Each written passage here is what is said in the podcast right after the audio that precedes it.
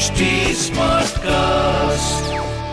आप सुन रहे हैं एच डी स्मार्ट कास्ट और ये है फीवर एफएम प्रोडक्शन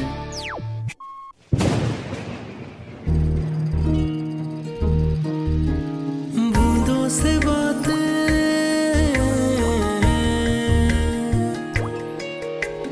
आज की बातों के तार जुड़े हैं आई स्पाइस से। रूही रूही बेटा कहाँ गई रूही अरे बेटा पापा तो आपको ढूंढ ही नहीं पा रहे। टेबल के नीचे भी नहीं है। हम्म, अच्छा तो अलमारी में है। अरे यहाँ यहाँ भी नहीं है। रूही अच्छा बाबा पापा ने हार मान ली। अब बाहर आ जाओ। आइसक्रीम खाने चलते हैं। रूही रूही। साउथ दिल्ली की एक कॉलोनी में जहाँ सिर्फ़ चहल पहल रहती थी। बच्चों की खेलने की आवाज़, बड़ों के हंसने, बात करने की आवाज़ और चिड़ियों की आवाज़ पूरे दिन में सुनाई देती थी। वहाँ आज पुलिस के सायरन ने अचानक सन्नाटा फैला दिया। सन्नाटा, जो कानों को चुपता है, जो आज विक्रम दुबे के फ्लैट से निकलकर कॉलोनी के हर घर में पसरा था। विक्रम, उसकी वाइफ और पाँच साल की बेटी रूही, कहने को एक छोटा सुखी परिवार, जो अपने में ही रहता था। बेटी को लेकर विक्रम और उसकी वाइफ काफ़ी पॉजिटिव थे। इकलौती थी शायद, इसलिए घर के बाहर भी रूही कभी नहीं आती थी। बस उसके मम्मी पापा की आवाज़ें आती थी। रूही बेटा, पापा के पेपर्स वापस कर दो। अच्छा लो, मेरे हाथ पर तुम लोटस बना लो। वाह यही करिए। विक्रम, तुमने अपनी लाडली को सर पर चढ़ा रखा है। Ruhi bad manners go. It's sleep time now अक्सर विक्रम के घर से खेलने, हंसने, टीवी पर कार्टून्स की आवाज़ें आती थी। लेकिन आज सिर्फ़ पुलिस की पूछताछ, क्राइम सीन्स के फ़ोटोज़ खींचते कैमरे की आवाज़। बस यही। मेन डोर के बाहर पड़ोसी कान लगाए खड़े थे। आपस में विक्रम एंड फैमिली की बातें कर रहे थे, जिसमें सबसे ज़्यादा ज़िक्र था बेटी रूही का।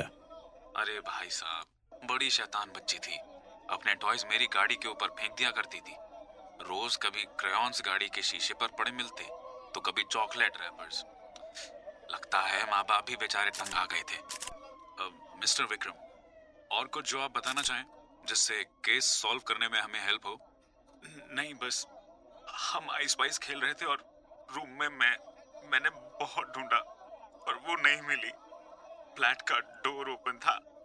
आई थिंक आई थिंक कोई उसे बच्चे पेरेंट्स की जान होते हैं, और रूही विक्रम और उसकी वाइफ के लिए जान से भी बढ़कर थी।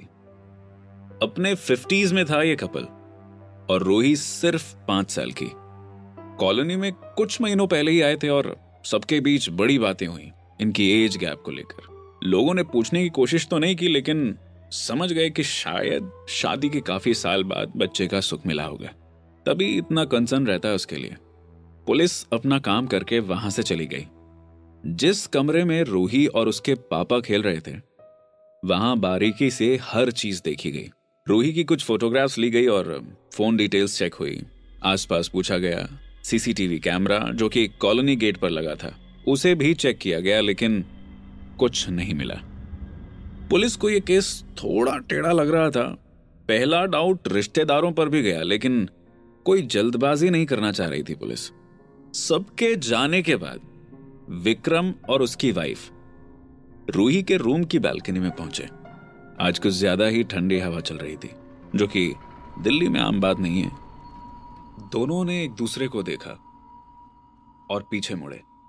रूही, कहाँ थी बेटा? दिल्ली के पुलिस अंकल भी तुझे नहीं ढूंढ पाए। कितने शैतान हो गई है तू बेटा। बुरी बात। पंद्रह शहरों के बाद हम यहाँ आए और पंद्रह साल से तुझे कोई नहीं ढूंढ पा रहा। ऐसा भी कोई आइस पाइस खेलते हैं क्या? चलो बैग पैक करो। नए शहर जाने का टाइम हो गया है। हम वहाँ अपनी छोटी सी प्यारी सी जान के साथ आइस पाइस खेलेंगे। चलो। ये थी बूंदों से बातें written by Vartika mixed by Ankit, और वीडियो प्रोड्यूस्ड बाय अर्पण, और आवाज़ मेरी, यानी रघु रफ्तार की। आपको ये कहानी कैसी लगी? हमें कमेंट करके ज़रूर बताइएगा। हमारे सोशल मीडिया हैंडल्स हैं at the rate H T और फीवर एफ़ ऑफिशियल हम फेसबुक ट्विटर क्लब हाउस और यूट्यूब पर भी मौजूद हैं।